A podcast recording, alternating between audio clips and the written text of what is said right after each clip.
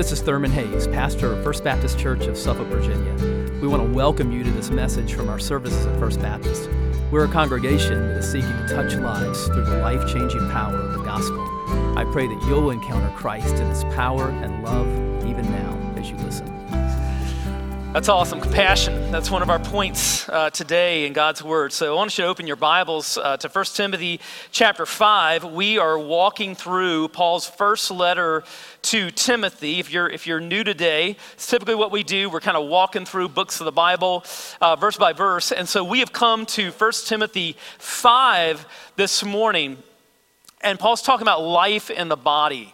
He's addressing different parts of the body of Christ and the health of the body over, overall. And so we're going to cover all of chapter uh, 5 today. So let's go ahead and get into God's Word. Follow along in your copy of God's Word, and let's look at 1 Timothy chapter 5. Follow along in your copy of God's Word as I read. Paul says, Don't rebuke an older man, but exhort him as a father, younger men as brothers older women as mothers, and the younger women as sisters with all purity. Support widows who are genuinely in need. But if any widow has, widow has children or grandchildren, let them practice godliness toward their own family first and to repay their parents, for this pleases God. The widow who is truly in need and left all alone has put her hope in God and continues night and day in her petitions and prayers. However, she who is self indulgent is dead even while she lives. Command this also so that they will be above reproach. But if anyone does not provide for his own family, especially for his own household, he has denied the faith and is worse than an unbeliever. No widow is to be enrolled in the list for support unless she is at least 60 years old has been the wife of one husband and is well known for good works. That is, if she has brought up children, shown hospitality, washed the saints' feet, helped the afflicted, and devoted herself to every good work. But refuse to enroll younger widows, for when they are drawn away from Christ by desire, they want to marry and will therefore receive condemnation because they have renounced their original pledge. At the same time, they also learn to be idle, going from house to house. They are not only idle, but are also gossips and busybodies, saying things they shouldn't say. Therefore, I want want younger women to marry, have children, manage their households, and give the adversary no opportunity to accuse us. For some have already turned away to follow Satan. If any believing woman has widows in her family, let her help them. Let the church not be burdened so that it can help widows in genuine need. The elders, who are good leaders, are to be considered worthy of double honor, especially those who work hard at preaching and teaching. For the scripture says, Do not muzzle an ox while it is treading out the grain, and the worker is worthy of his wages. Don't accept an accusation against an elder unless it is supported by two or three witnesses. Publicly rebuke those who sin so that the rest will be afraid. I solemnly charge you before God and Christ Jesus and the elect angels to observe these things without prejudice, doing nothing out of favoritism. Don't be too quick to appoint anyone as an elder, and don't share in the sins of others. Keep yourself pure. Don't continue to drink don't continue drinking only water but use a little wine because of your stomach and your frequent illnesses. Some people's sins are obvious, preceding them to judgment, but the sins of others surface later. Likewise, good works are obvious, and those that are not obvious cannot remain hidden. Let's pray. Father, we thank you for the body of Christ, Lord. And as we look at, at just different parts of the body of Christ, we, we, we want the whole body to be healthy.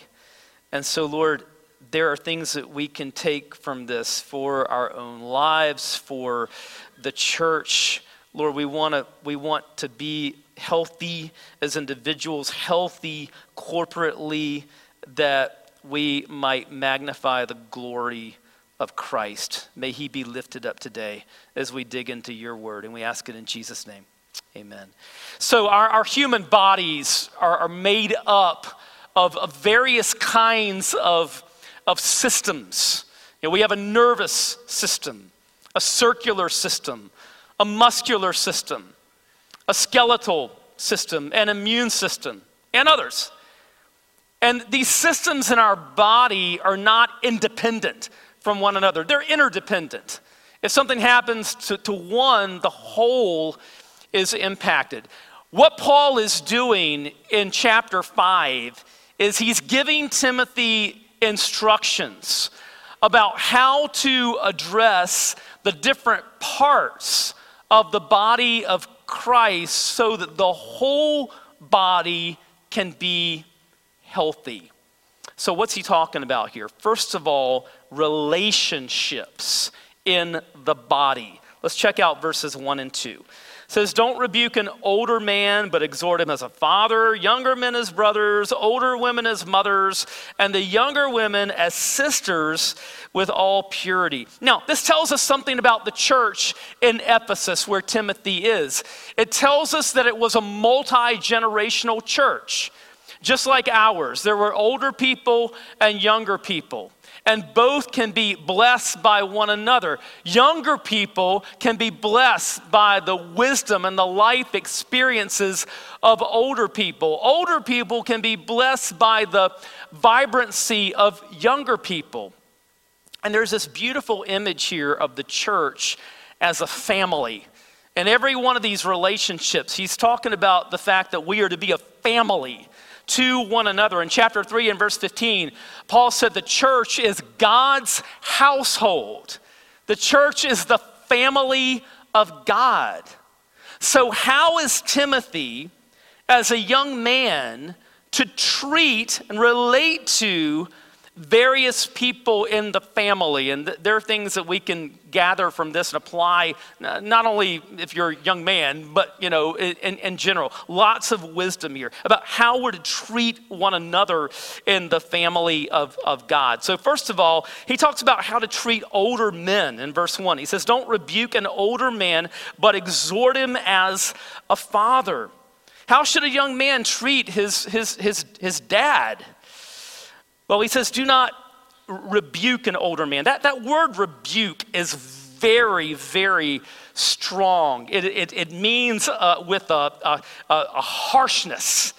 Um, you, you, should not speak to, uh, to, your, to, your, to your dad like, like that. You know, some years ago, I was uh, ministering to, to a, a, family and I was doing a funeral for this family. And, and uh, you know, you know I, I, I could not, I just remembered after all these years, the way that this, this young man was speaking to his father, who, you know, who had just lost his wife, and this guy's mom. And this young man was just, didn't, did not go to our church, but this, this young man was just speaking to his father just with such, such an inappropriate way, just very, very harsh kind of a way. And it was just cringy. I mean, I remember it after, after all these years, so, so inappropriate. He says, no. He says, you should exhort an older man like a father. That word exhort means to, to come alongside and to gently encourage. And then he talks in verse 1 about how to relate to younger men. He says, relate to them as brothers. So, how do brothers relate to one another in a healthy family? There's a camaraderie, right? There's fun. Uh, occasionally you get on each other's nerves, but you, you know, you work it out and you're there for one another. You have each other's back. There's such a need for this in our culture among younger men. Younger men in our culture are so lonely and disconnected. The church is where you should find a band of brothers. And then in verse 2, he says to treat older women as mothers. So, how should you treat your mom? With tenderness, with care, with respect, with love, with patience. And then in verse 2, he tells Timothy to treat younger women as sisters with all purity. And that word all means complete. Treat them with complete purity. This goes along with what Paul says in Ephesians 5 and verse 3 when he says to the church, Among you there must not be even a hint of sexual immorality or any kind of impurity. Now, again, this is such a word for our culture today. I became a pastor in 1992, just prior to the internet. And, and, over, you know, the past 25 years, with the rise of the internet, has come the rise of online pornography, and I have watched as a pastor a secret catastrophe take place in our culture, and Christians are not immune from this. I have watched the secret catastrophe take place in ministering to, uh, to men, but it's not only men, it can be women as well, but the impact. And for the purposes here, especially on the way that younger men view younger women and the impact on the lives of men, the impact on marriages, absolute catastrophe. And so we need to camp here for a moment. Listen, this is a demonic industry. Every time that you click into a porn site, you are supporting human trafficking. This whole demonic industry is run by people who are making their who are making gain out of exploiting other human beings. In many cases, trafficking other human beings. And so when you click into pornography, listen to me, you are allowing dark demonic forces into your mind and heart. Jesus says in Matthew 5 8, Blessed are the pure in heart, for they will see God. Obviously, listen, this is clouding your relationship with God. And you need to understand that these people who, who run online pornography, they're like drug pushers. They are seeking to enslave you, to addict you. And you need to understand that this warp, warps your mind. It literally rewires continual exposure to pornography, literally is rewiring the pathways of your brain. It warps your relationship with your wife if you're married. It will impact the way that you relate to your future wife if you're single. And it impacts the way that you view younger women if you're a man. Because what it's doing is it's training your mind to view them in a way that is objectified instead of relating to them and seeing them as your sisters in Christ and as fellow image bearers of God. It's training your mind to objectify other people, which is gross. Now, here's good news. Good news. You can be free from this. You can be free. Romans 6 tells us that if you are in Christ, not only is the penalty of sin broken, but the power of sin is broken in your life. You are not a slave to sin anymore. You are not a slave, you are a child of God. You are one of God's sons, God's daughters, and therefore you can walk in freedom and nobility and dignity. You do not have to live as a slave to sin. Not pornography, not any other sin, not any addiction. You can walk in freedom. And here's more good news your mind can heal. No matter what mistakes that you've made, you know, no matter how much exposure you've had to this garbage, your mind can heal as you get free from this.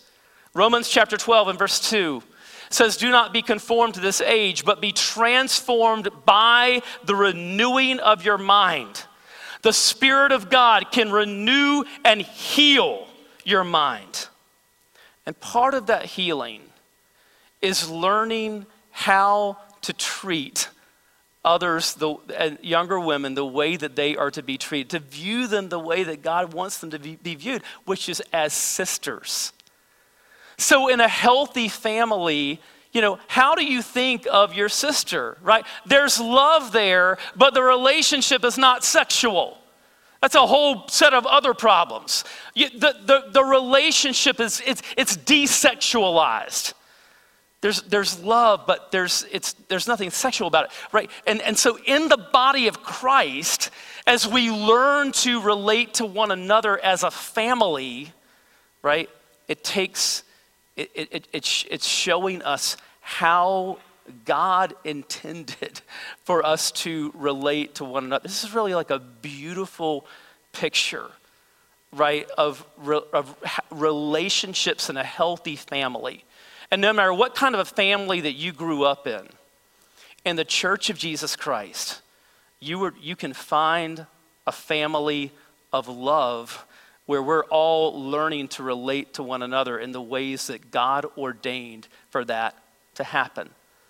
Beautiful picture here of relationships in the body. All right, so second, he talks about compassion in the body. We sung about compassion earlier. So he has this long section in verses 3 through 16 about how the church is to care for widows. Now, this has deep roots in the Old Testament. In the law in Exodus 22 and Deuteronomy 24, we see it in the Psalm, Psalm 68 and verse 5 says God in his holy dwelling is a father of the fatherless and a champion of widows. In Isaiah chapter 1, when God is telling his people what repentance would look like, he says this in Isaiah 117 Learn to do what is good, pursue justice, correct the oppressor, defend the rights of the fatherless, plead the widow's cause. So, compassion for widows carried over into the early church. So, like in Acts 6, see this whole section about how the church is to care for widows, how the first deacons were appointed to help that ministry to the different groups of widows in the church. So it's not surprising that the church at Ephesus had this list of widows that they were supporting. And so he says here in verse 3 support widows, and that word support means to support financially. Support widows who are genuinely in, in, in need. In biblical times, widows were in an especially vulnerable position. You know, you did not have the social safety nets and stuff like that that exist today. And especially widows who were older and without family in the picture. And so the church was to come alongside at that point. Um, now, when a widow did have a family that was able to help, they were to step up to the plate and help. And he says in verse 4 if any widow has children or grandchildren, let them learn to practice godliness toward their own family first and to repay their parents, for this pleases God. I mean, Paul minces no words about this. He says in verse 8 if anyone does not provide for his own family, especially for his own household, he has denied the faith and is worse than an unbeliever. Now, he says in verse 5 the widow who is truly in need and left all alone has put her hope in God and continues night and day in her petitions and prayers. So in verse 5, he gives a twofold kind of criteria for the widows that the church really needed to come alongside and help. Um, one was that she was all alone there was no you know, family in the picture to help. Um, and then, two, these were, these were godly women. These were women of prayer. You know, I think, think about people who are older and, you know, maybe you're not able to do the things physically uh, that you were able to do in the past, but do you know what? You can change the world on your knees as you pray for others. I think about my mom. My mom was a widow for 18 years after my dad's death, and she was a godly woman before he passed away. But after he passed, um, and especially as her physical health declined, her prayer life just was taken to another level.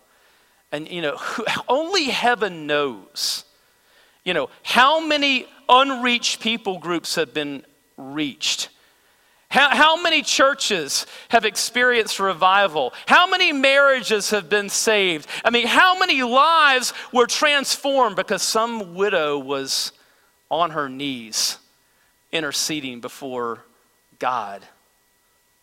The church is to, to practice compassion, you know, toward widows, towards uh, people in other situations that desperately need help. That's what Send Relief is all about, which our 5K was about um, yesterday.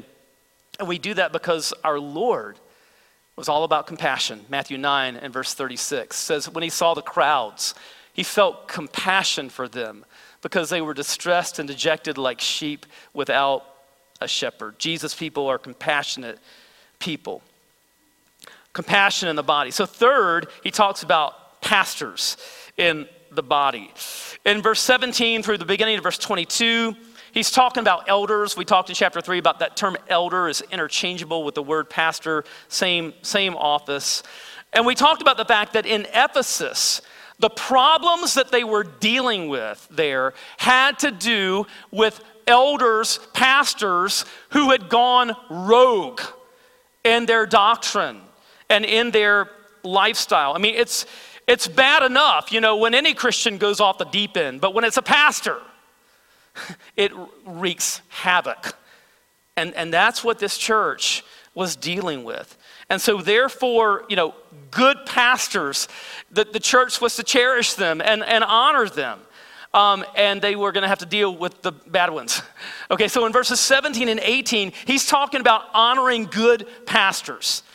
So he says in verse 17, the elders who are good leaders are to be considered worthy of double honor, especially those who work hard at preaching and teaching.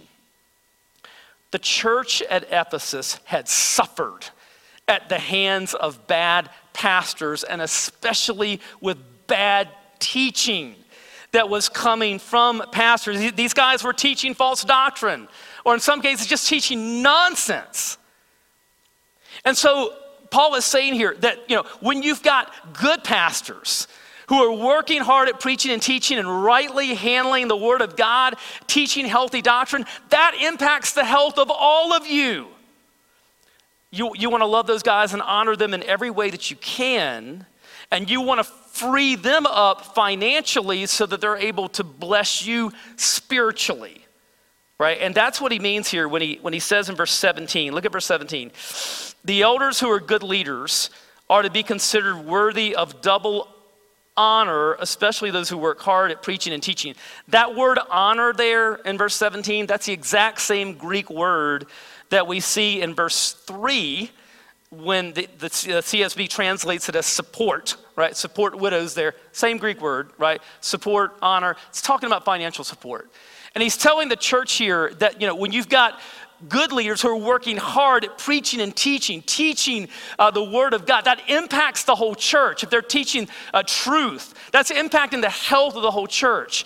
You want to free them up to be able to do that, to bless you spiritually right, by freeing them up financially. That's what he's saying here in verse 17. And then in verse 18, he uses two quotes to kind of buttress that. He says in verse 18, he says, For the scripture says, Do not muzzle an ox while it is treading out the grain, that is uh, Deuteronomy 25, 4, and the worker is worthy of his, of his wages. Interestingly, that is a direct quote from Jesus, exactly as it appears in Luke 10, 7.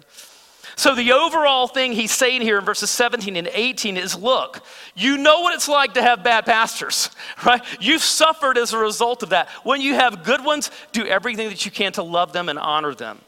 He tells the Thessalonians in 1 Thessalonians 5 and verses 12 and 13 Now we ask you, brothers and sisters, to give recognition to those who labor among you and lead you in the Lord and admonish you, and to regard them very highly in love because of their work.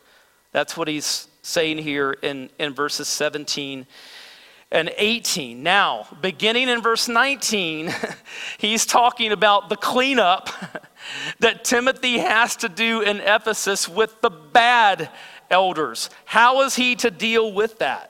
Well, he says in verse 19, don't accept an accusation against an elder unless it is supported by two or three witnesses. In other words, you know, Timothy, you can't go in there, you know, kind of willy nilly, you know, throwing around, throwing around accusations.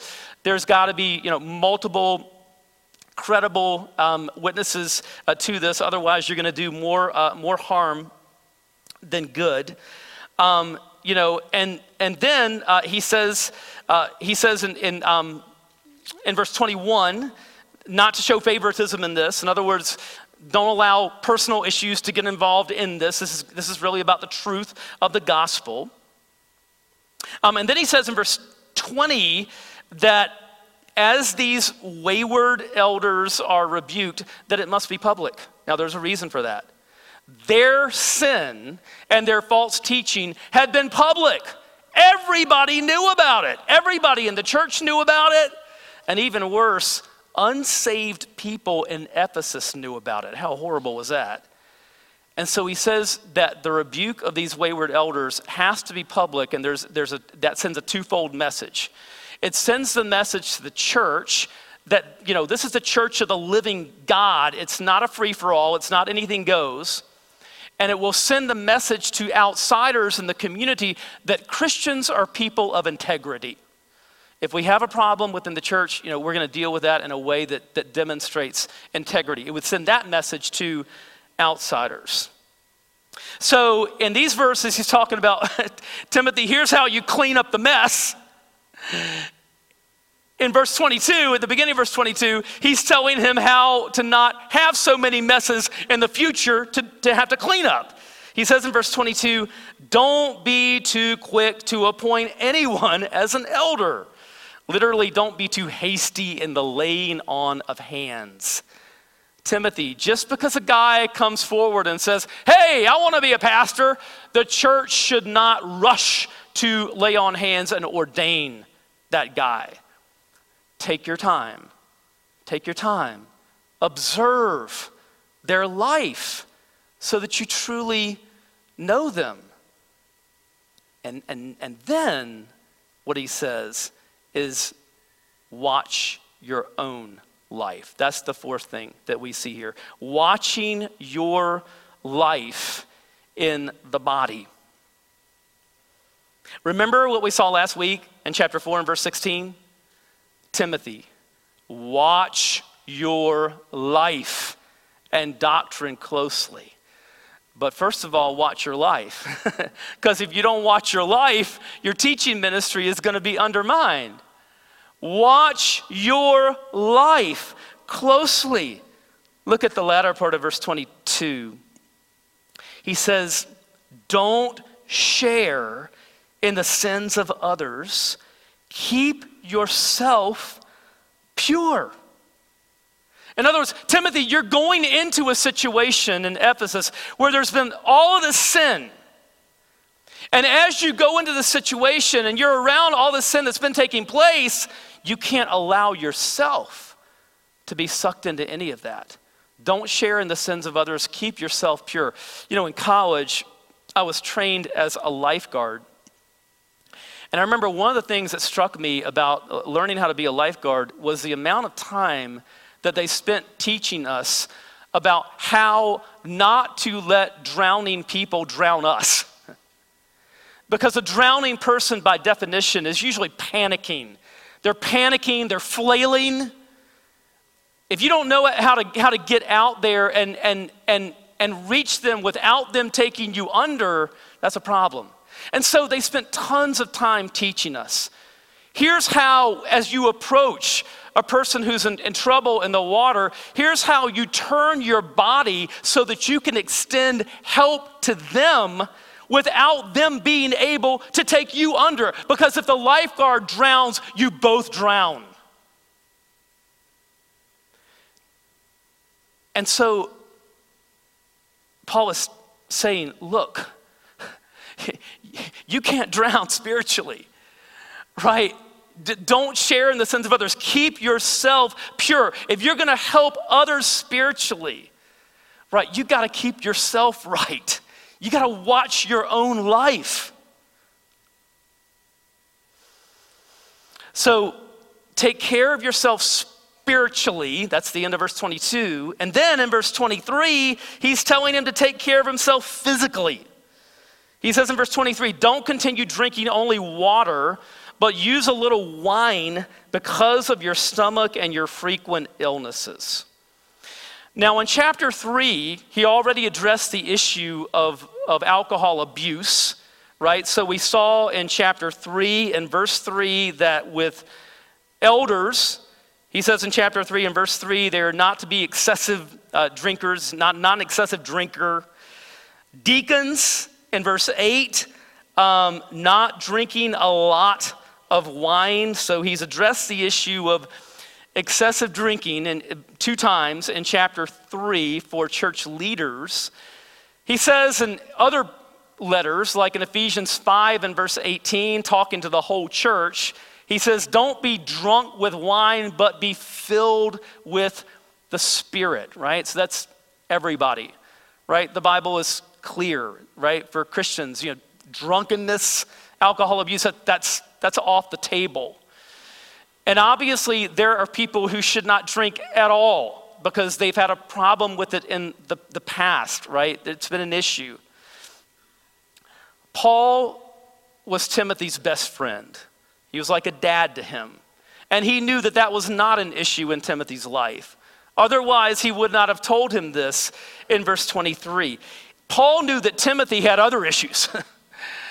he had issues with his health. And in the first century, a little wine, wine in moderation, uh, was seen as a very healthy thing for uh, stomach issues and you know kind of other other issues look, I'm not a doctor. I'm not wading into Timothy's gastro issues here uh, this, this morning or you know, pretend to be an expert on, on, on that. Um, but, but here's the point that we should take from verse 23.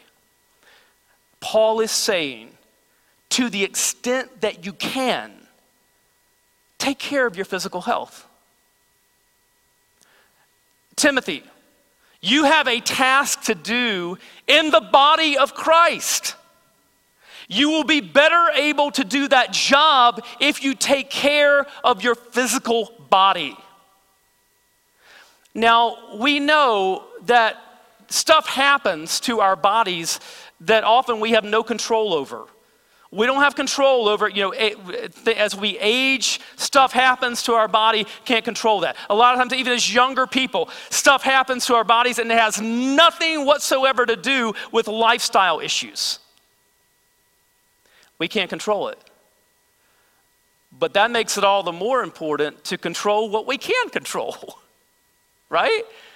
And Galatians 5:23 says that, that one of the fruits of the Spirit is self-control. That applies to the way we treat our bodies.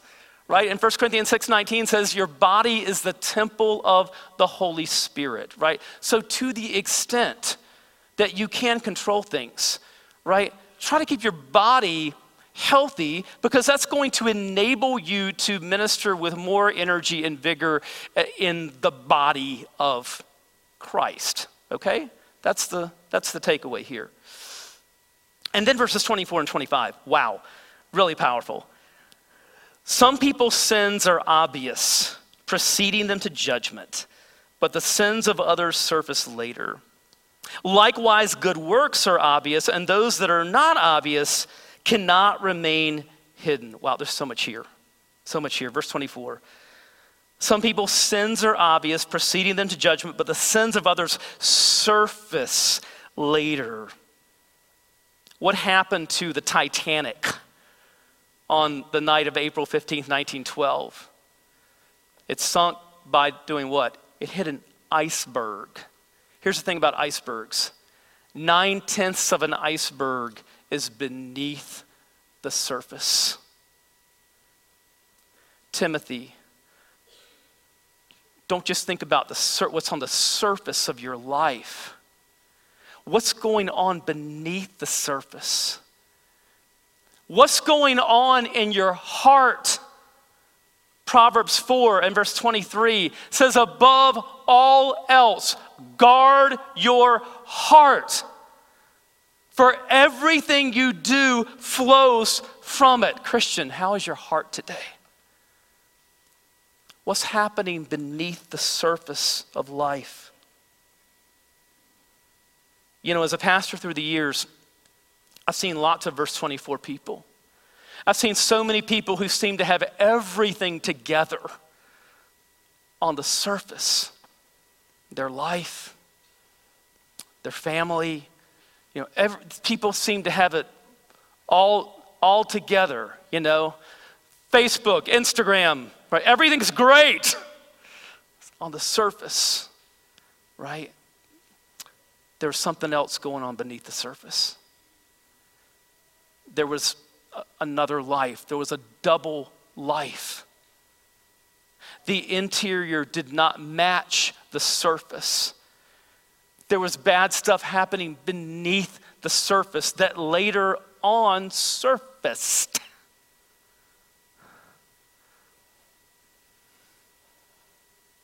What's happening beneath the surface?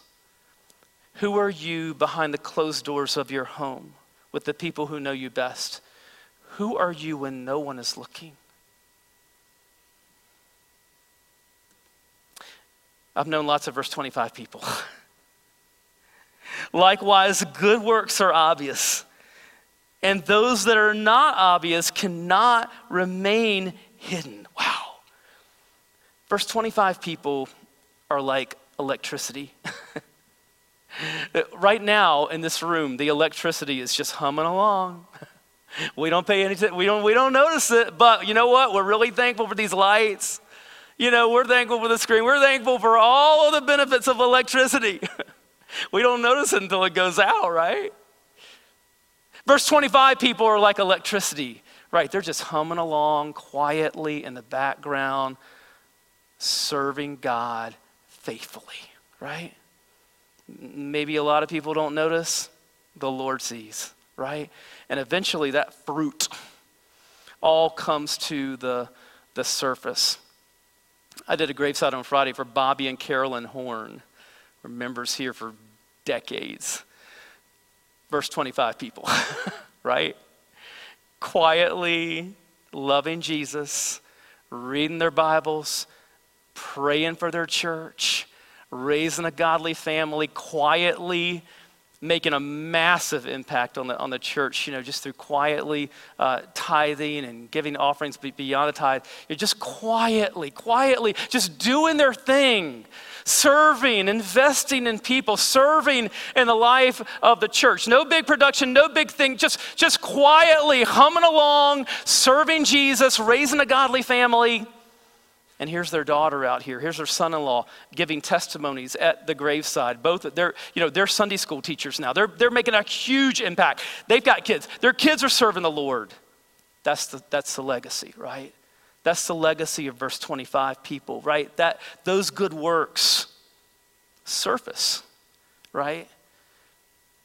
And God sees them all the time. He sees everything now. When we think about verses 24 and 25, the truth of the matter is that there's ultimately only one who had it completely together, both on the surface and beneath the surface. That's integrity. There's only been one of absolute, complete integrity who never sinned beneath the surface, never sinned on the surface. Jesus lived the perfect life, the life of perfect integrity. There was never any disconnect between the interior and the exterior. He lived a perfectly sinless life, the life that none of us could ever live. And then he died the death we should have died, not for his sins, for he had none. He died for our sins on that cross. He paid the penalty for us. And he was raised from the dead so that we can be forgiven and have eternal life and life can begin anew. Praise God. Look to Jesus. Look to Jesus. One perfect life. One life given for each one of us. Let's pray together.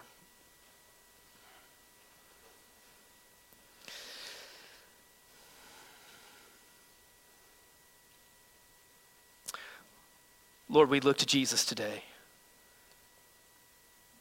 We look to Christ in his sinless perfection and glory.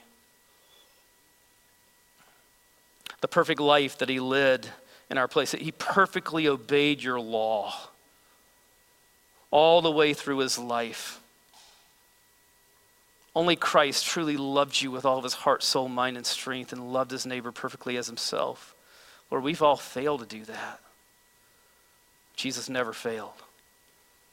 He lived the perfect life that we could never live in our place and then died on our place bearing our sins on the cross and rose from the dead so that life can begin again for us, that life can be made new.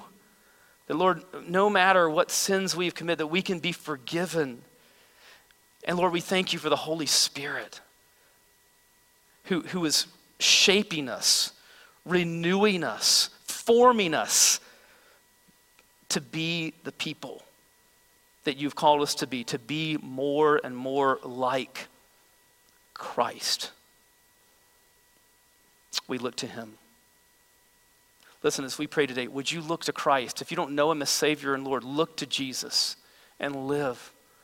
Turn to him in repentance and faith. Say, Lord, I need you. Come into my life and take control.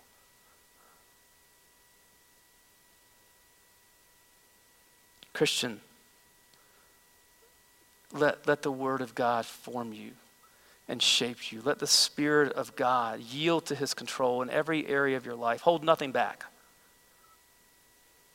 Let Jesus take command and control of every aspect of life as you live for Him. And so, Lord, that is our desire to be